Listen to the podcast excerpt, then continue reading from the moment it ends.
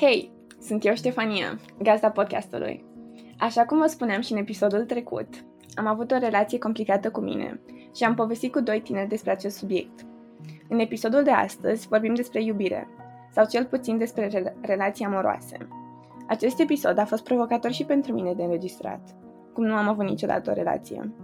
Am aflat la terapie că mi-am format un atașament evitant pentru relații, din frica de a nu copia experiența părinților și încă lucrez la mine pentru a reuși să am parte de relații sănătoase.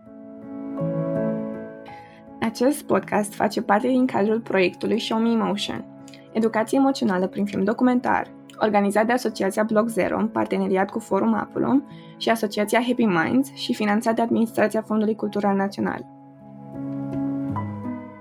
Despre relații vorbim astăzi cu două Denise.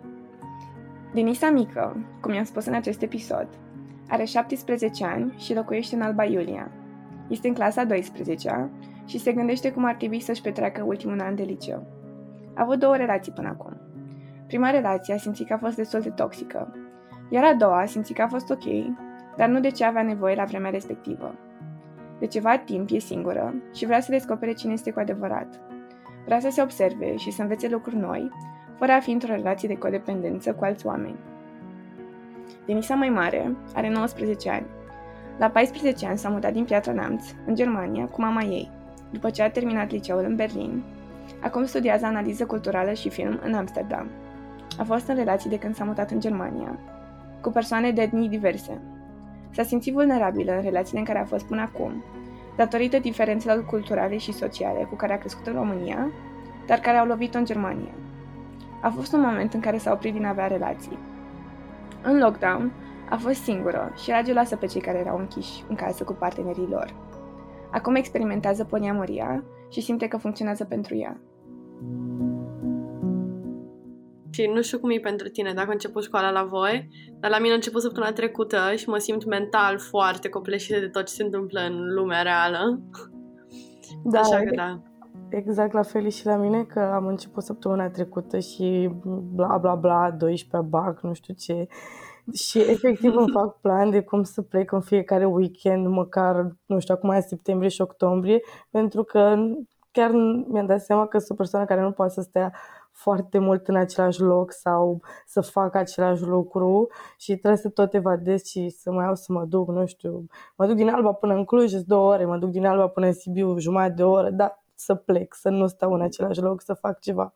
Am să vă întreb pe voi cum ați deveni o relație amoroasă și cum vedeți că ar trebui să decurgă o astfel de relație.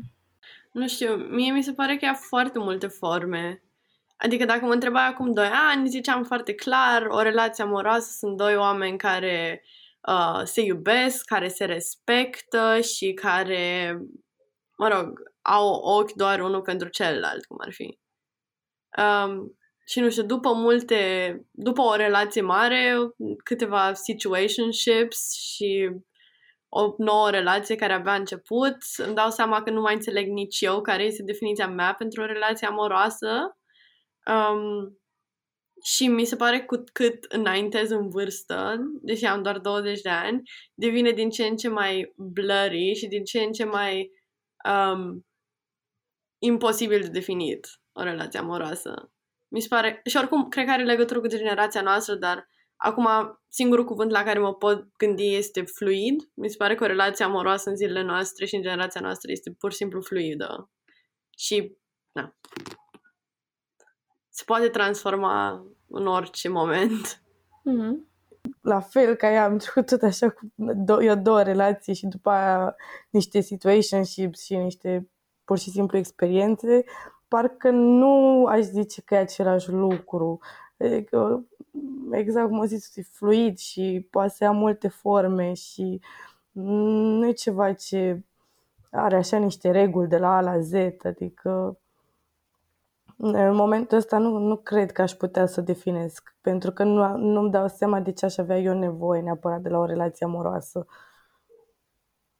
Exact, și tocmai de asta mi se pare că cuvântul fluid se potrivește foarte bine, pentru că e făcut cum ar fi, adică o relație trebuie să fie făcută pentru tine. Cum ai zis și tu, trebuie, nu-ți dai încă seama de ce ai nevoie sau ce îți dorești neapărat. Și când o să-ți dai seama, genul ăla de relație cu limitele alea, sau, mă rog, pe care o să le definești tu, aia o să fie relația ta, dar nu înseamnă că, adică, sigur o să fie complet diferită de o grămadă de alte relații ale altor oameni.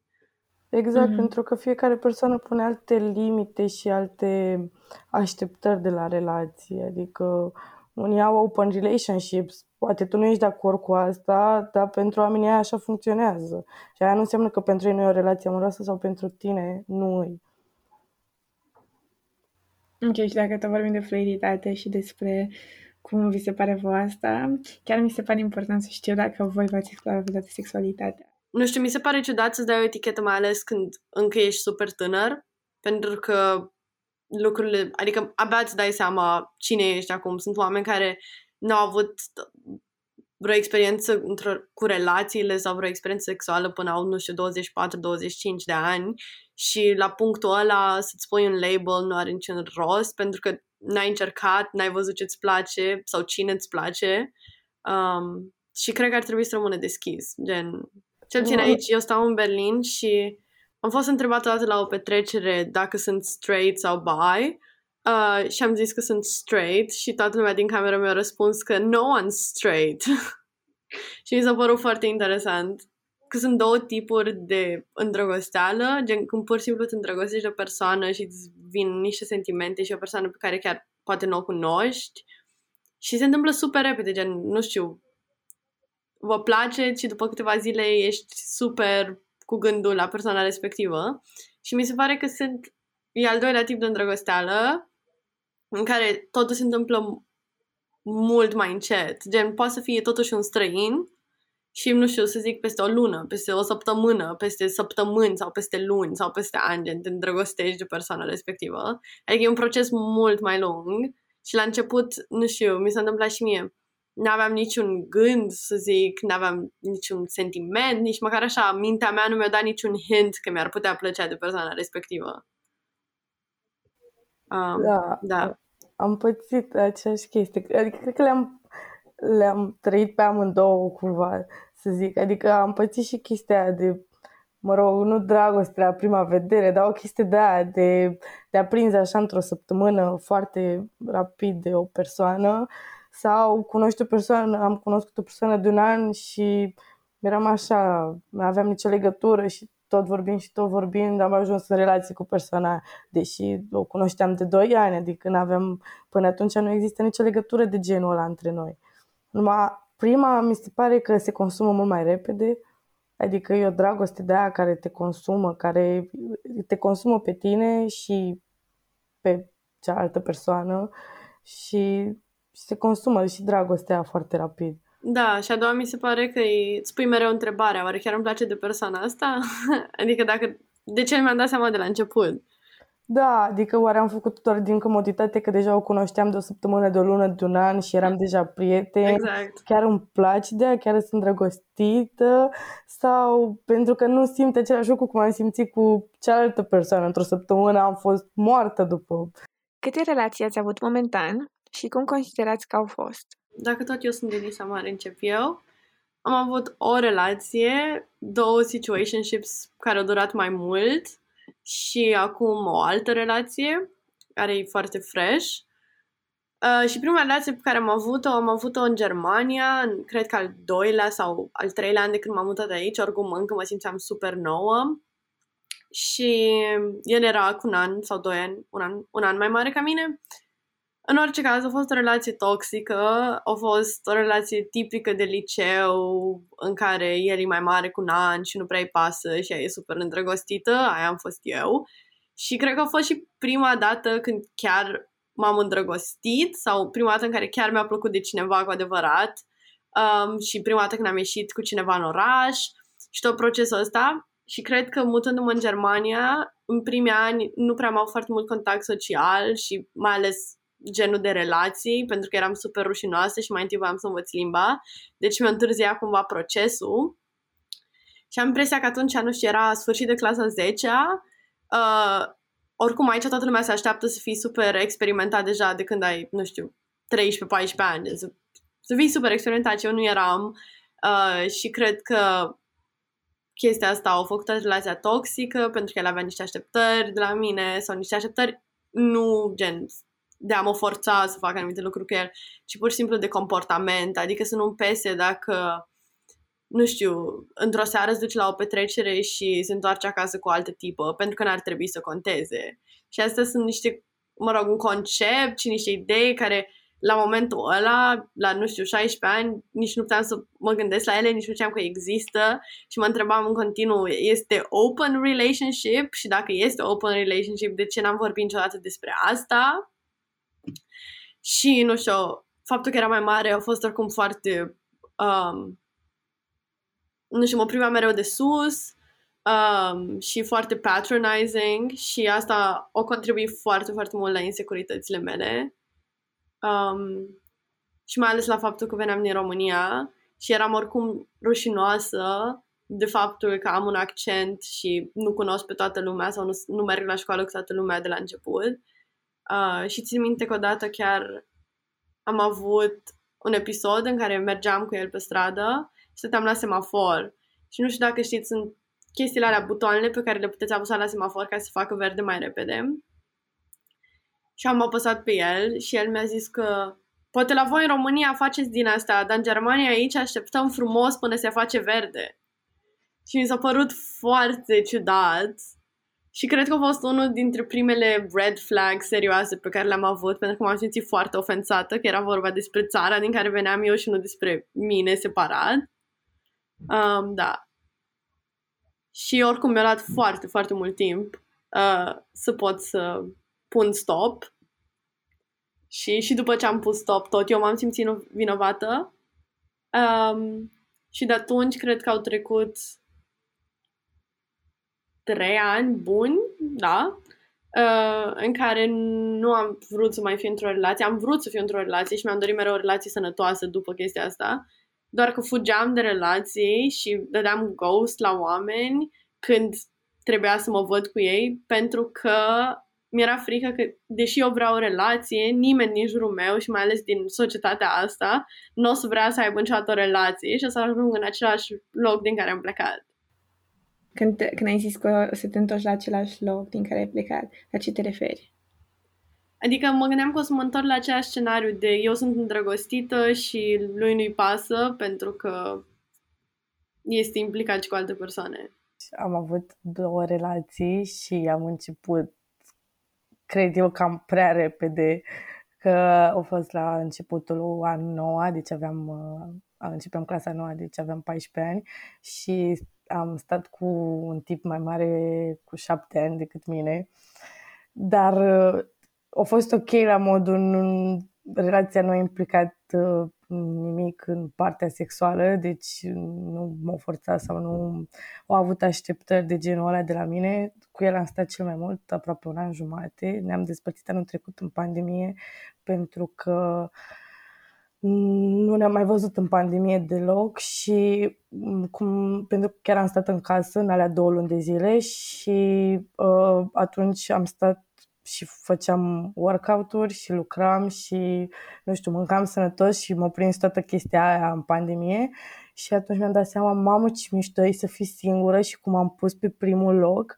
Și atunci pur și simplu am ieșit, o să termina lockdown-ul și ne-am mai văzut o săptămână și după aia eram gen, aia e, m-am despărțit de el, nu au prea acceptat chestia asta și după, a fost, și mi-am dat seama că relația era toxică, mm, pentru că nu era ok să stau cu un tip mai mare decât cu șapte ani decât mine și mm, nu știu, erau multe chestii care nu-mi conveneau la el sau așa și atunci am zis că e mult mai ok să hai să fiu singură, să văd cum e să fiu singură, să... că uite ce mișto au fost în astea două luni de pandemie, pe care le consider ca și când am fost singură, pur și simplu vorbeam prin mesaje, nu era două luni, jumate, ceva de genul.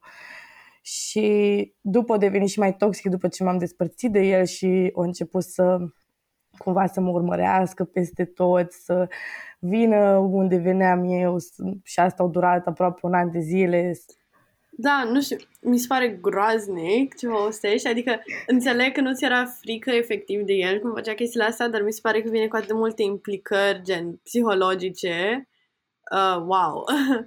și v-am să zic că mă regăsesc în ceea ce tocmai ai povestit, că cumva a dat vina pe tine, că l-ai lăsat într-un moment greu și a fost destul de similar și la mine. Um, au fost mereu scuze de genul am atât de mult stres și acum tu nici măcar nu ești dispusă să fii aici pentru mine. Și mi-am dat seama, de fapt, de ce mi-era frică să fiu în alte relații. Este că pentru el, presupun că și eu și tu, implicit, ai fost și am fost un punct de confort, adică un fel de prieten cel mai bun și un, o persoană care te poți destă, destăinui și să, mă rog, împarți secrete și probleme și așa mai departe, doar că mi se pare că in return eu n-am primit foarte multe și faptul că erau și alte fete implicate în toată situația asta, mi se pare că eu eram acolo doar ca să-și verse nervii, ca să fie supărat, uh, ca să împărtășească chestii, dar nu eram acolo pentru că voia să fie împreună cu mine. Adică era interesat de alte persoane și eu eram doar confortul. După ce Denisa mai mare își încheie ideea, îi spun și eu Denisei că deși a spus că nu s-a simțit hărțuită, mie mi se pare că ce a făcut fostul ei prieten e o formă de hărțuire sexuală și că nu mi se pare în regulă. Îi zic că îmi pare rău că a trecut prin asta, după care ea continuă. După mi-am dat seama că, adică îmi dădeam seama că nu e ok, dar din nou, eu nu mă simțeam pus în pericol și așa, dar da, ce făcea era hărțuire. Adică, nu știu, să mă trezesc noaptea cu apeluri sau să mă trezesc în fața blocului că vrea să-mi dea nu știu ce plic după un an, după, adică nu un an, după câteva luni după care ne-am despărțit. Ne-am despărțit în mai și de ziua mea în ianuarie mă așteptam în fața blocului să-mi dea un ceva plic cu ceva cartonaj care mai știu ce scria. Dar fără să-i zic, fără, fără să știe că sunt acolo, pur și simplu random. De Crăciun la fel mă așteptam în fața blocului, da, zicea că așteaptă pe cineva, dar după alți prieteni mi-au confirmat că le-au zis că au fost doar o scuză, că de fapt știa că o să trec pe acolo și atunci îmi dădeam film, eu dădusem bloc peste tot și așa. Da, na, după au încetat și l-am amenințat cu poliția și le-am zis și le-am zis prietenilor că, bă, dacă mai dau de el așa, eu chiar o să merg la poliție, că nu e ok. Ar trebui să mai am vreun sentiment ca să-l urăsc, dar n-aveam de ce să-l urăsc. Adică nu, nu făcuse nimic rău pe parcursul relației, să zici că, doamne, nu mai povedea. Au fost mai rău ce mi-au făcut după, adică ce mi-au făcut. Toată partea aia de după a fost mai, uh, mai nasoală. Dar asta e, nu știu, o chestie, depinde și de tip și da, e o chestie de asta pe care o au mulți tip de 20 și acum mi, mi se pare foarte nasol să te dai la o tip, adică foarte nasol, foarte greșit dacă ai 20 și ceva de ani să și ești la facultate sau termini o facultate, să stai cu o tipă de liceu. It's not ok. Da, nu, nu mi se pare, nu, pentru că ai fost și tu în aceeași mentalitate și oricât de matură te crezi sau oricât de matur m-am crezut exact. eu în liceu sau tu, nu ești. Adică încă n-ai experimentat toate chestiile și în primul rând n-ai ieșit din mediul tău, gen din environmentul de liceu și nu înțeleg cum gen anumiți tip poate să-și își pot căuta gen on purpose iubite sau fete care să fie împreună, care sunt mult, mult mai mici ca ei. Dar uh, ce v-am să zic eu înainte să las pe Denisa mică să termine, este că deși tocmai am făcut acest statement foarte mare, am ajuns la un punct din uh, viața mea de mic adult în care am decis că adică sunt mult mai confortabilă să mă întâlnești, să fiu împreună cu tip care sunt mai mari ca mine, cel puțin cu 4 sau 5 ani, mi se pare din ultimele, gen nu știu, din ultimele experiențe, asta a funcționat cel mai bine pentru mine. Și la început am zis că ok, sunt deschisă să ies la întâlniri și cu oameni de vârsta mea, până când mi s-a părut că nu are niciun sens. Um, și acum sunt puțin biased în ceea ce privește chestia asta. Dar, în același timp, mă gândesc că dacă am 20 de ani, am trecut deja de nu știu, de mentalitatea sau mentalitatea sau de punctul în care ești în liceu și ești prea mică ca să fii împreună cu oameni considerabil mai mari decât tine și mi se pare că odată ce faci 20 de ani devine acceptabil, dar în același timp în capul meu mă cert cumva cu mine și cu chestia asta pentru că eu tot sunt mai mică și ele tot cu 5 ani mai mare ca mine. Uh, și aceeași chestie ca și cum aș fi fost în clasa 11 și el ar fost în nu știu ce ani de facultate. Mm, că ai întrebat și cum considerăm relațiile astea, pe asta o consider toxică. Și după ce m-am despărțit de el după două săptămâni am intrat în altă relație. Cum vorbeam la început de tipurile alea de îndrăgostiri de ăsta, asta era cu un tip pe care deja îl știam de 2 ani, ceva de genul. Și eram deja prieteni și așa și uh, a fost foarte random. Am zis hai să stăm și am stat. Și a fost ok.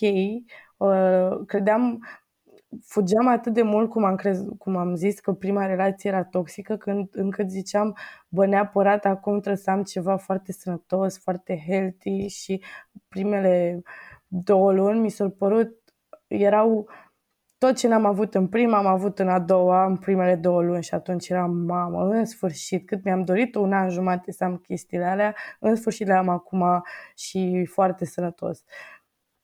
Și după, nu știu, mi s-a părut că au fost uh, the honeymoon phase, primele două, trei luni și după ușor, ușor m-am, cumva m-am plictisit și n-am mai avut, uh, n-am mai simțit zvâcul ăla și mi-am început să-mi pun întrebările alea că oare chiar îl iubesc, adică nu e ceva doar așa de confort, am sărit dintr-o relație în alta, iar n-am avut timp să stau singură, parcă scopul a fost altul.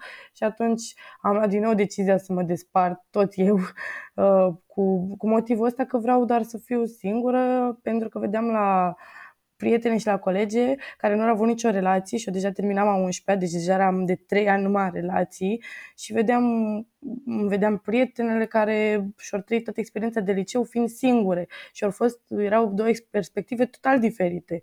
Și atunci am zis, bă, trebuie să trăiesc și prin perspectiva aia, să n-am nicio treabă, să n-am angajamente, să n-am obligații. Cumva mi se părea too much pentru vârsta mea, să mai am chestiile alea, adică, nu știu, să-mi trăiesc așa libertatea, să văd cum e și ăsta a fost motivul pentru care m-am despărțit a doua oară și chiar am rămas singură, în continuare singură.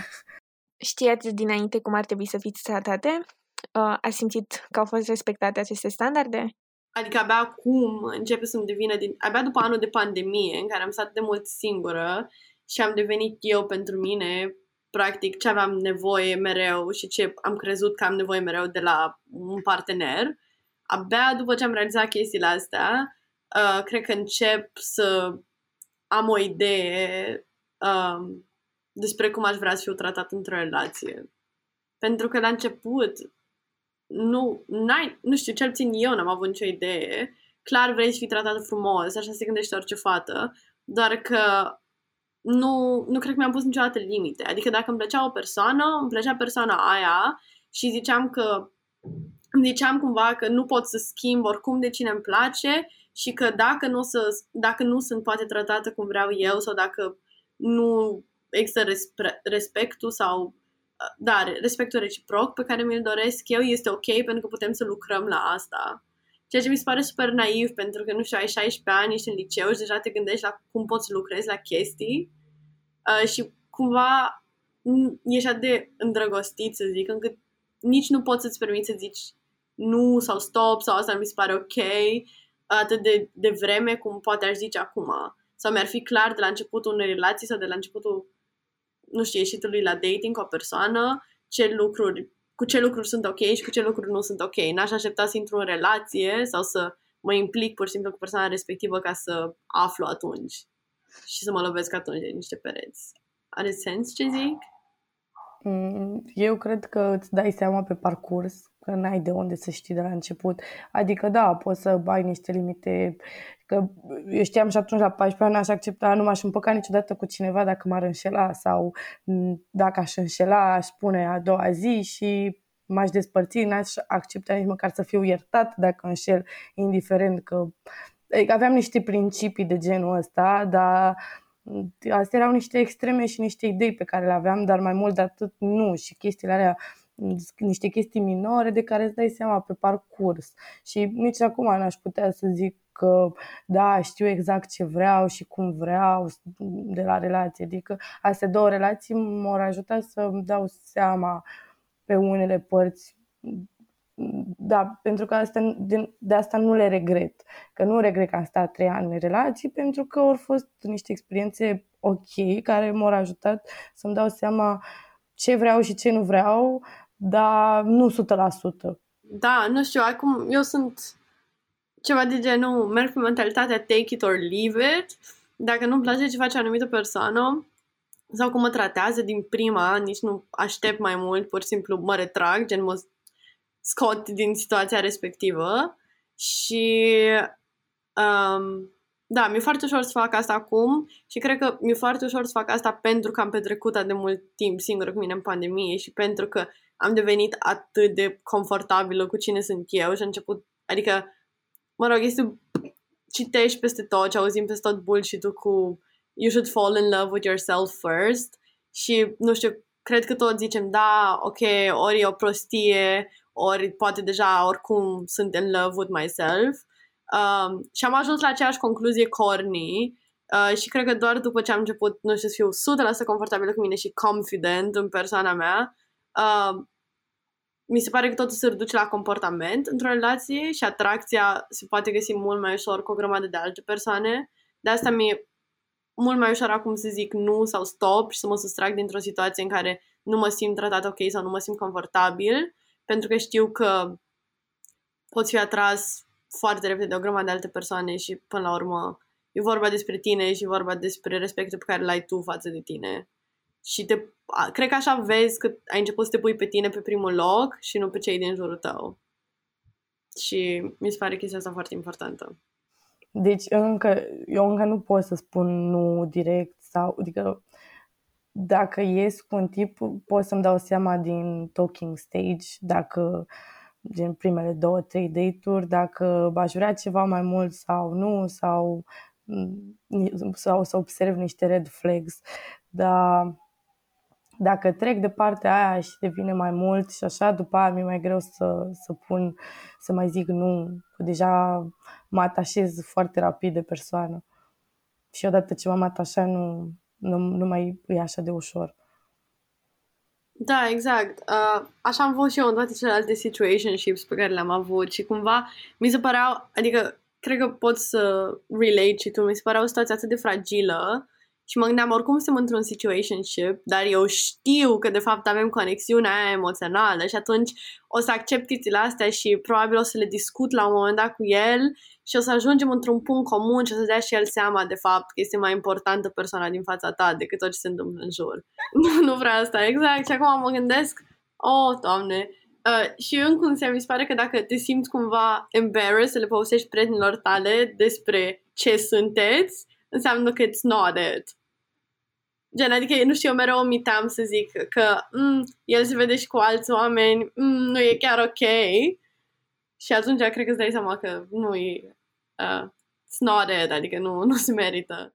Credeți că relația părinților noștri sau cel puțin a cuplului pe care l-am văzut crescând ne influențează tipul de relație pe care noi o să le avem? Um, cred că da, definitiv. Adică mai devreme sau mai târziu, sigur o să te influențeze. Uh, la mine a fost, cred că încă nu a fost. cred că e cazul de mai târziu decât mai devreme. Um, nici a mei nu a avut cea mai um, bună relație unii cu alții. S-au despărțit când aveam eu șapte ani și da, a fost complicat. Uh, și după mama, uh, mă rog, am, ambii mei părinți au fost împreună cu cineva și mama a ieșit mai mult timp la întâlniri decât tata, care avea, avusese doar o singură persoană.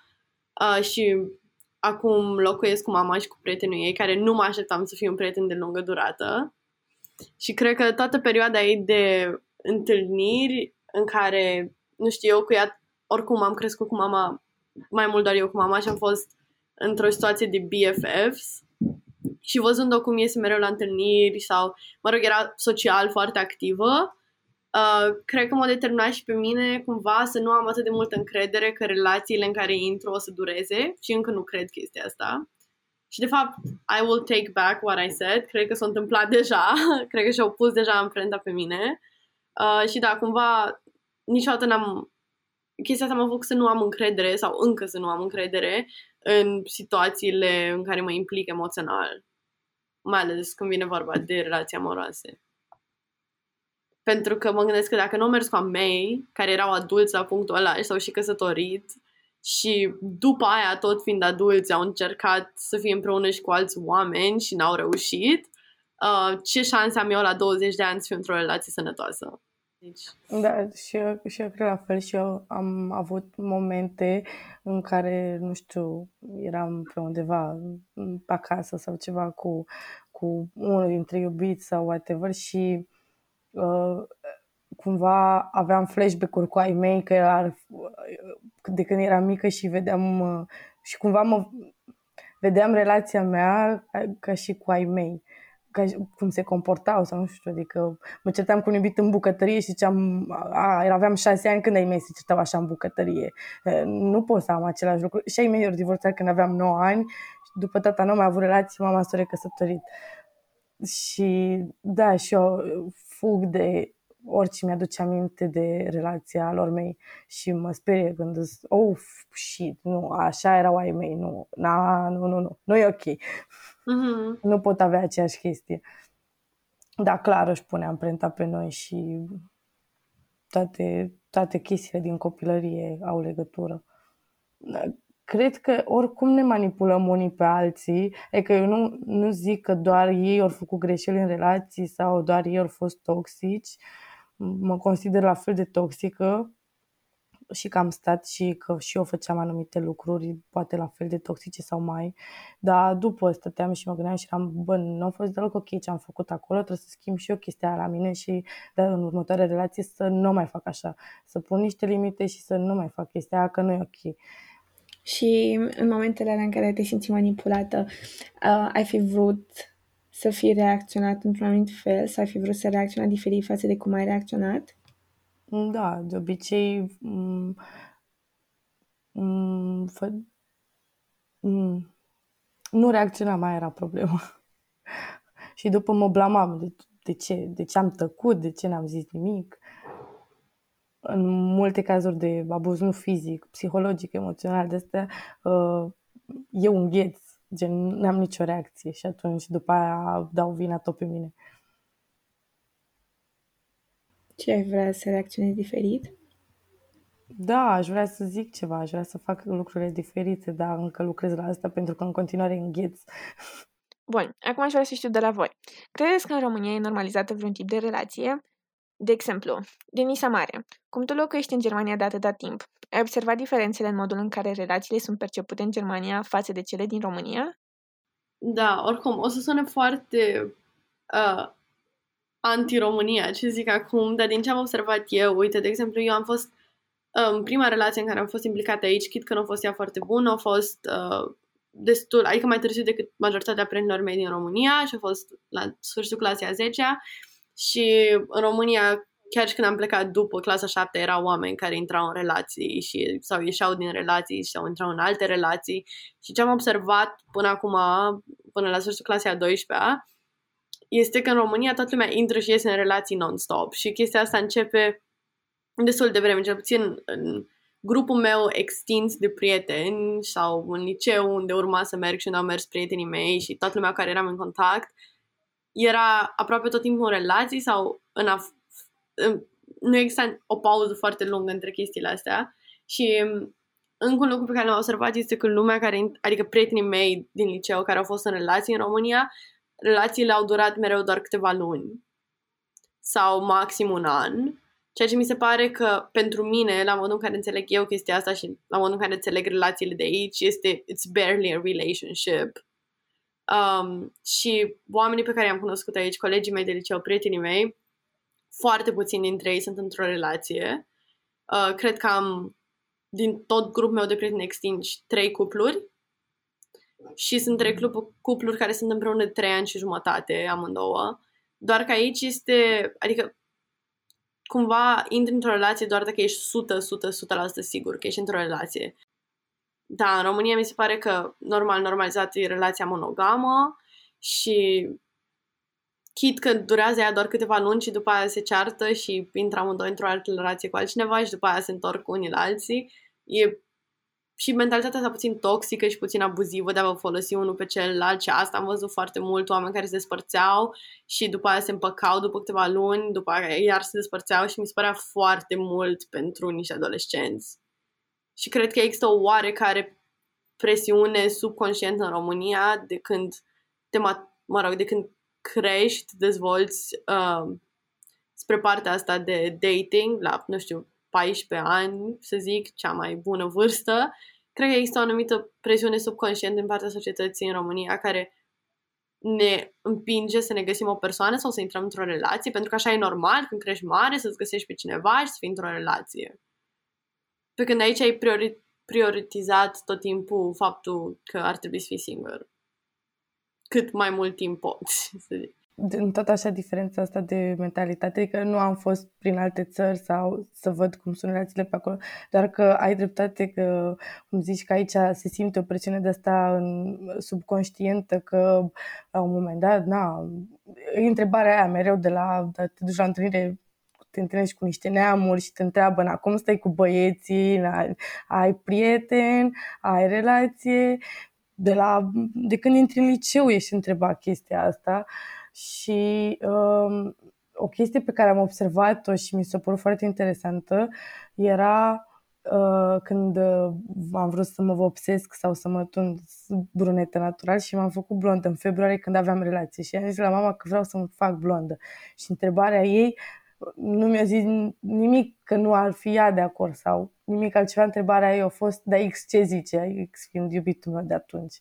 Și asta, și o prietenă de mea, cea mai bună prietenă mea, primea aceeași întrebare. Zicea, mami, vreau să mă tund. Și primea întrebarea, da, Y ce zice? Tot iubitul ei. Și a, asta se observă și că au mentalitatea asta de ai nevoie de acordul bărbatului cu ce să faci. E sigură că acolo nu cred că ai problema asta. Nu, Băi... absolut deloc. Și cred că chestia asta vine... Uite, de exemplu, când eram mică, auzeam mereu că băieților le plac fetele cu părul lung. Și pentru foarte mult timp am avut părul scurt, adică nici acum nu l-am foarte lung, l-am până la umeri, dar mă rog, când eram mică l-aveam scurt și ziceam mereu când o să cresc mare o să am părul lung. Și nu știu, mi se pare că cel pentru Germania eu arăt foarte feminin și cred că asta are de-a face cu faptul că vin în România unde, nu știu, fetele au părul lung sau e frumos să ai părul lung și să arăți bine și să fii super delicată. Uh, dar, mă rog, în opinia lui mama, eu nu sunt deloc delicată, deloc feminină, ar trebui să mă îmbrac cum se îmbracă prietena mea cea mai bună din România, să, mă rog, să fiu mai feminină, să fiu mai elegantă, să fiu mai finuță și nu sunt foarte finuță, am, mă rog. Um, dar aici, încă un lucru, mi se pare toată lumea atât de diferită și fac atât de multe experimente cu ei, încât contează foarte mult, adică și vezi de fapt că ei pun preț pe caracter și venind din România mereu mi-a fost frică că poate nu sunt destul de frumoasă pentru băiatul de care îmi place. Știu că este super naiv, doar că eram, adică, mă rog, ești mic și la un moment dat ca fată gândești chestia asta. Poate nu sunt destul de frumoasă, poate nu, nu sunt destul de simpatică. Și mi se pare că aici toate prietenele mele, niciuna dintre ele, gen growing up, n-au avut problema asta. Adică nu, nu se pun niciodată ei pe ei sub semn de întrebare și mai ales fetele, la cum arată, ce o să zică băieților de care le place lor despre ele Um, da, și mi se pare șocant, pentru că eu încă am chestia asta în care mă întreb câteodată sau mă pun pe mine sub semn de întrebare. Chiar empatizez cu ce a spus Denisa mai mare. Cu câteva zile înainte să înregistrăm, m-am dus la salon să mă revopsesc. În timp ce stăteam și așteptam să mi se proceseze vopseaua, auzeam o discuție între stilista mea și o clientă. Aceasta îi spunea cum a sunat-o fiul ei să o aducă înapoi pe prietena lui, să-i refacă părul că nu-i plăcea cum arăta acum, Clienta după îi spune stilistei cum și-a și-a mai întrebat soțul înainte să meargă să se vopsească. Credeți că există stereotipuri legate de ce roluri ar trebui să aibă fiecare partener într-o relație? Că am zis și mai devreme că da, clar. Și, și pe mine mă, mă enervează foarte mult alea cu, cu plătit un oraș, că trebuie să plătească el și e ok, poți să accept o dată, de două ori, nu știu, am ieșit la o cafea, dar dacă îți zic eu, hai să mergem să mâncăm, pentru că mie mi foame și eu aleg locul, zic, bă, vreau de acolo să comandăm. Sau zic, nu știu, îmi comand de acolo mâncare, vrei și tu, nu mi se pare normal să, să plătească el. Mă simt extrem de prost și am avut multe certuri pe tema asta Eu am ajuns să apreciez mult mai mult un tip care, nu știu, ieșim la o cafea și o plătește el și așa și ok și zice lasă că pe următoarea o dai tu și pe următoarea chiar mă lasă să o plătesc eu. Deci a, aia apreciez mult mai mult decât să vrei să plătești de fiecare dată tu. Adică e un, o dă în toxic masculinity, mi se pare. Da. Um, și cred că chestia cu stereotipurile există oricum Uh, doar că eu pot zic că sunt conjurată de, nu știu, de oameni care nu au stereotipuri într-o relație, care au stereotipuri, dar foarte non-conformiste. Uh, la modul, unul dintre cele trei cupluri care îmi sunt prieteni și prieteni apropiați, uh, e clar că ea are mai mult, să zic, control în relație, adică, de exemplu, uh, nu știu, el e prieten cu noi, adică ea l-a adus în grupul nostru de prieteni și a ajuns să se schimbe puțin sau să-și schimbe environmentul bazat pe ce face ea. Și a fost o chestie complet voluntară, adică nimic de a face cu manipularea sau așa, care cred că oriunde altundeva ar fi invers, adică tipa de obicei tinde să se schimbă sau să iasă mai mult unde vrea el sau cu cine vrea el. Adică acum sunt într-o relație, ar să zic, la începutul unei relații. Um, cu un tip care este poliamoros și prin asta am început și eu să descoper propria mea parte poliamoroasă. Uh, mă rog, um, asta e altă discuție probabil pentru alte întrebări. Dar ideea e că faptul că, nu știu, am întâlnit conceptul ăsta de a fi poliamoros, mi-am dat seama că oricum e o grămadă de roluri în diferite relații bazat persoana care ești împreună, dar în același timp mi se pare că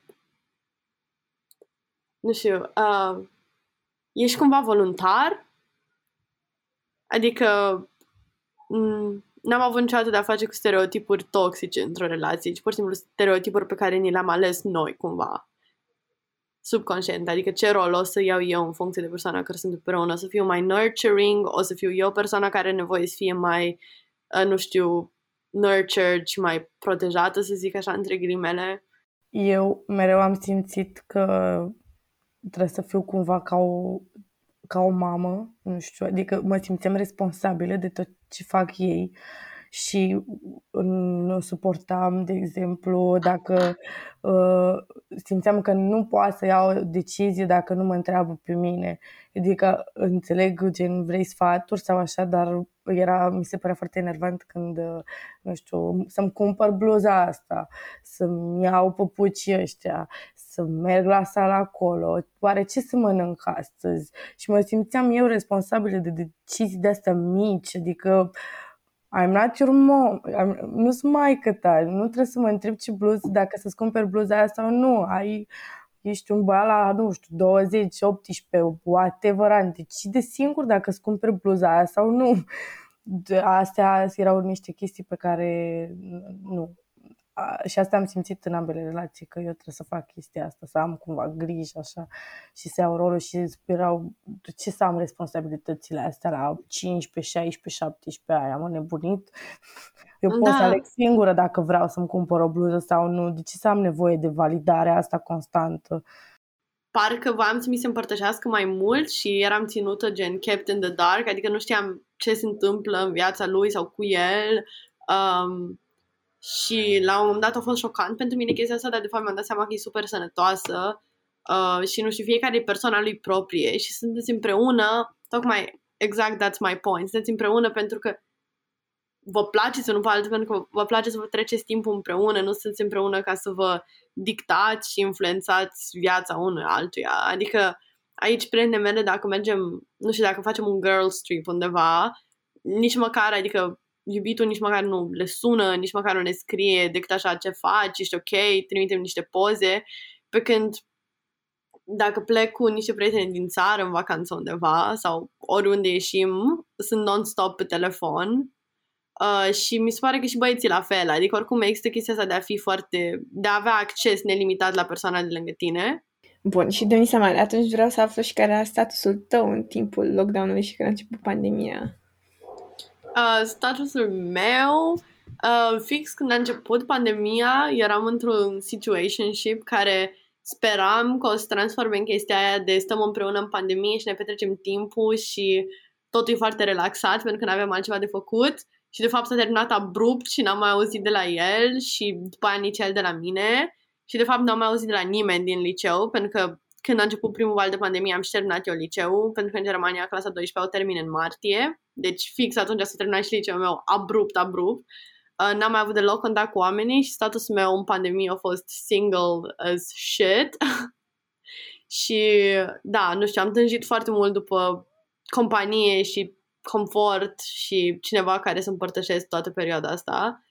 Um, și a fost, nu știu, s-a simțit extrem de lung și extrem de violent pentru mine um, în modul de, nu știu, am trecut prin atâtea stări eu cu mine și m-am simțit atât de singură cum nu mai simțit niciodată.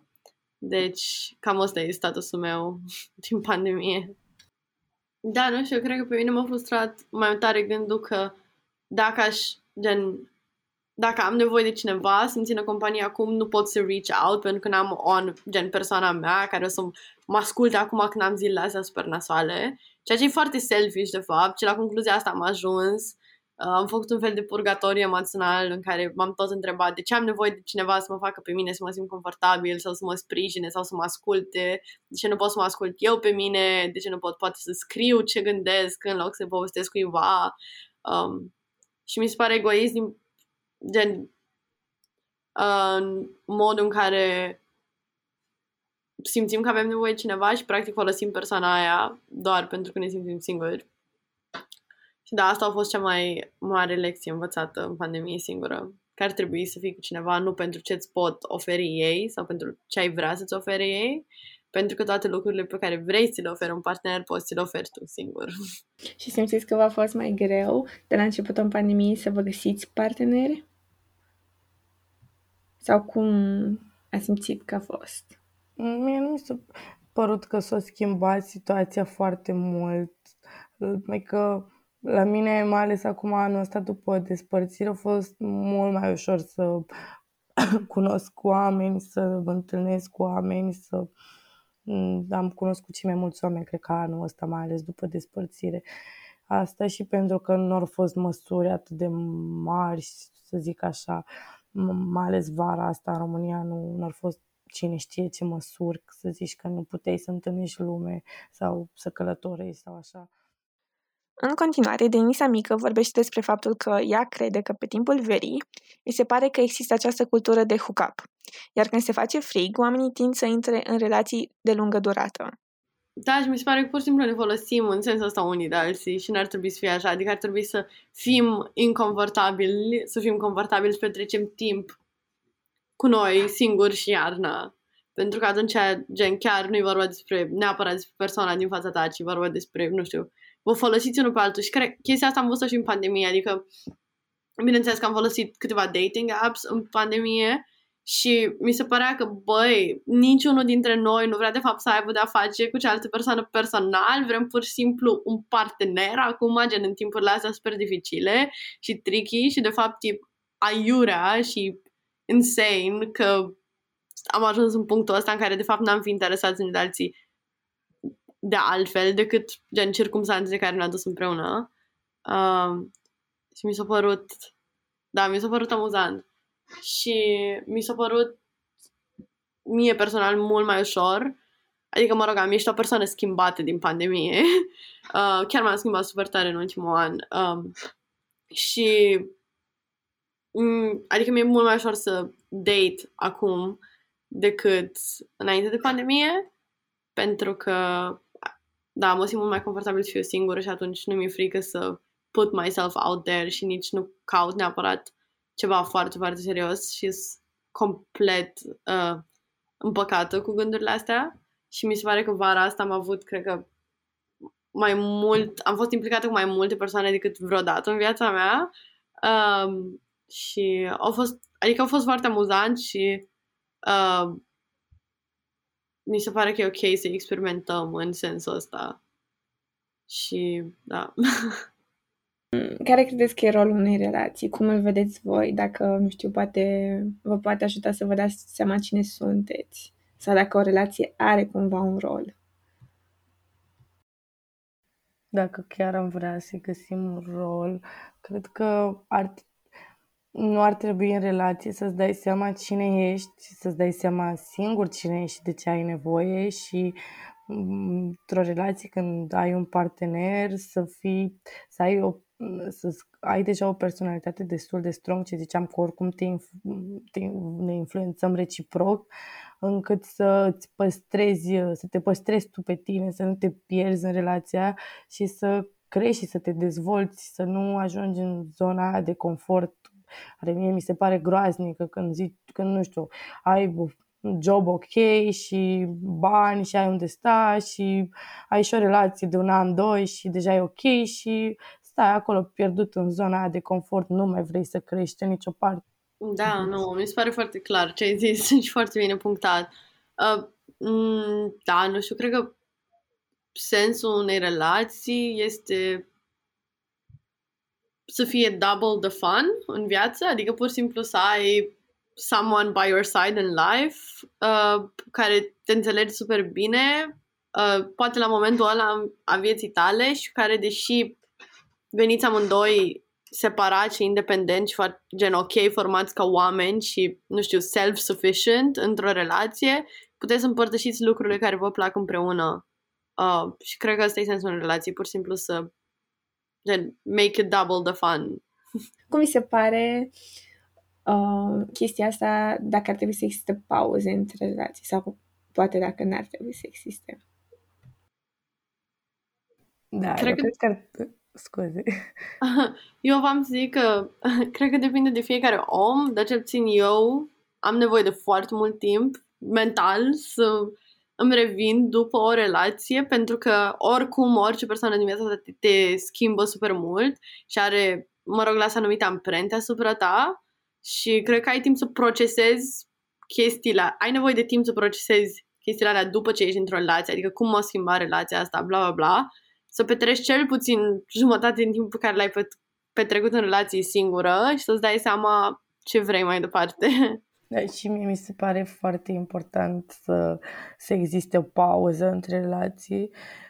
Eu atunci am avut doar două săptămâni pentru că cumva am considerat că și alea două luni de pandemie în care nu m-am văzut, cumva eu oricum aveam gândurile și deja știam și mm. cumva pentru mine oricum a fost pauză, doar că, dar ce zis și Denisa, că sunt cuplurile alea care se, se ceartă și după asta au despărțiți două, trei luni și iar se împacă și pauzele alea, pauze în de, nu cred în pauzele din relație, adică hai să luăm o pauză două luni, fiecare face ce vrea și după, după ne întoarcem și suntem împreună. Adică pentru mine personal nu, nu există chestia asta, n-aș face așa ceva, pentru că mi se pare că trebuie să pui niște limite foarte clare. Ce ai voie să faci în astea două luni, ce n-ai voie. Unul o să facă mai multe chestii decât celălalt și după aia nu o să mai meargă la fel oricum relația. Ok, și Denisa Mare, tot tu ai menționat asta la un moment dat și ai spus că e clișeic, dar vreau să vă întreb și ce părere aveți de chestia de dacă considerați că ar trebui să aveți o relație bună cu voi înainte să aveți o relație. Cum percepeți voi chestia asta? Da, mi se pare, mie mi se pare cel mai important lucru și cred că tocmai de asta și eu țin foarte mult, adică sunt foarte reticentă înainte să mă implic cu oameni um, și cât de repede mă implic cu oameni gen după o fostă relație sau o fostă, nu știu, situationship. Uh, cred că e foarte important pentru că dacă nu riști să devii, cum ar fi, nu victima, dar da, victima persoanei respective pentru că intri sub influența lor atunci când n-ai o relație foarte bună cu tine însuși, e obvious că ești insecure și că tinzi să ai încredere în cei din jurul tău mai mult decât ai încredere în tine și mai ales dacă petreci timp atât de mult și atât de intim cu o anumită persoană, o să te facă mult mai vulnerabil și o să te facă să nu, nu știu, să nu fii atent la ce ai tu nevoie neapărat um, sau ce vrei tu neapărat și pur și simplu îți oferă, mi se pare, un loc de confort, dar cam asta e sensul relației. Dacă nu ai o relație bună cu tine însuși, pur și simplu să te facă să te simți confortabil care este statusul vostru relaționar și dacă simțiți nevoia să aveți o relație după tot anul ăsta de pandemie și tot ce s-a întâmplat. Um, ok, o să încep eu. Uh, eu, după tot anul ăsta de pandemie, cred că n-am fost niciodată mai fericită să fiu singură. Și cum am zis, m-am aruncat vara asta într-o grămadă de călătorii și am fost doar pe drumuri, abia am fost acasă și gândul de a avea o relație sau de a cunoaște pe cineva a fost the last thing on my mind, adică nici măcar nu mă gândeam, oh, ies în seara asta în oraș și abia aștept să cunosc pe cineva, ori eram cu prieteni, ori eram singură și atunci m-am aruncat la un moment dat într-o lună, mai bine de lună, de vacanță solo în Barcelona. Uh, tot așa, fusesem cu prietenii mei, mi-a plăcut atât de mult și mi-am zis că o să mă întorc și o să mă întorc singură. Și eram foarte încântată să petrec timp singură. Pur și simplu, să descoper orașul, să am timp. Um, și mi-am găsit foarte mulți prieteni și prin prietenii ăștia, fără să mă gândesc, fără să-mi propun, uh, am cunoscut și o grămadă de persoane de care mi-au plăcut foarte mult și care mi și la întâlniri și pe care pentru cu care pentru o scurtă durată de timp am avut și a fling sau, mă rog, un fling mai serios, dar care știam eu oricum că o să se termine. Um, și um, tot acolo l-am cunoscut și pe actualul meu prieten, um, care, cum am menționat, este poliamoros și asta a fost, cred că, la începutul excursiei mele l-am cunoscut. Uh, și am crezut, de fapt, adică mi-am imaginat că o să fie doar un fling și mai ales cu o persoană poliamoroasă. Cumva eu înainte asociam poliamoria cu relația deschisă. Uh, și mă rog, nu sunt același lucru și mi se părea greu de crezut că cineva ar putea să fie sincer despre asta și chiar să fie atașat emoțional de mai multe persoane în același timp. Uh, turns out it's true, it can work. Eu vara asta am zis, am avut un situation și pe care cumva l-am considerat m-am comportat de parcă eram într-o relație, deci am stat uh, loyal vreo trei luni de zile, deși nu primeam același lucru înapoi și am făcut multe sacrificii și n-am primit același lucru înapoi și am acceptat chestia asta și a, am oprit situationship-ul ăla. Și acum am just like dating Asta făceam și înainte, adică și în timpul ăla mai ieșeam, doar că opream înainte să fie ceva mai mult pentru că se simțea de parcă înșelam și nu mă simțeam ok cu asta. Uh, și da, aș putea zice că simt nevoia de relație pentru că am avut chestia asta care nu mi-a oferit relații, cât de doream foarte mult și nu mi-a oferit și știu că nu e ok să intru acum într-o relație, că aș repeta chestia aia de data dintre relațiile, dintre primele două relații în care vreau doar să să am ce n-am avut în prima, să fiu foarte bucuroasă că am în sfârșit ce n-am avut în prima. Și acum dacă aș intra într-o relație aș fi doar fericită că în sfârșit am relație, că atâta mi-am dorit toată vara cu tipul ăla relație și n-am avut. Uh, cât în sfârșit am, deși n-aș vrea neapărat. Deci de asta probabil nu aș intra acum într-o relație dacă aș avea oportunitatea. Dar nu o să zic, n-am zis niciodată no to dating sau chestii de genul. Dacă vrei să ne împărtășești și tu experiențele tale, folosește hashtagul ShowMeEmotion. Proiectul nu reprezintă în mod necesar poziția administrației Fondului Cultural Național. AFCN nu este responsabilă de conținutul proiectului sau de modul în care rezultatele proiectului pot fi folosite. Acestea sunt în întregime responsabilitatea beneficiarului finanțării. Mulțumim că ai stat alături de noi pe parcursul episodului. Revenim curând cu ultimul episod din această serie, în care vorbim cu trei alte fete despre relațiile pe care le avem cu familia și prietenii,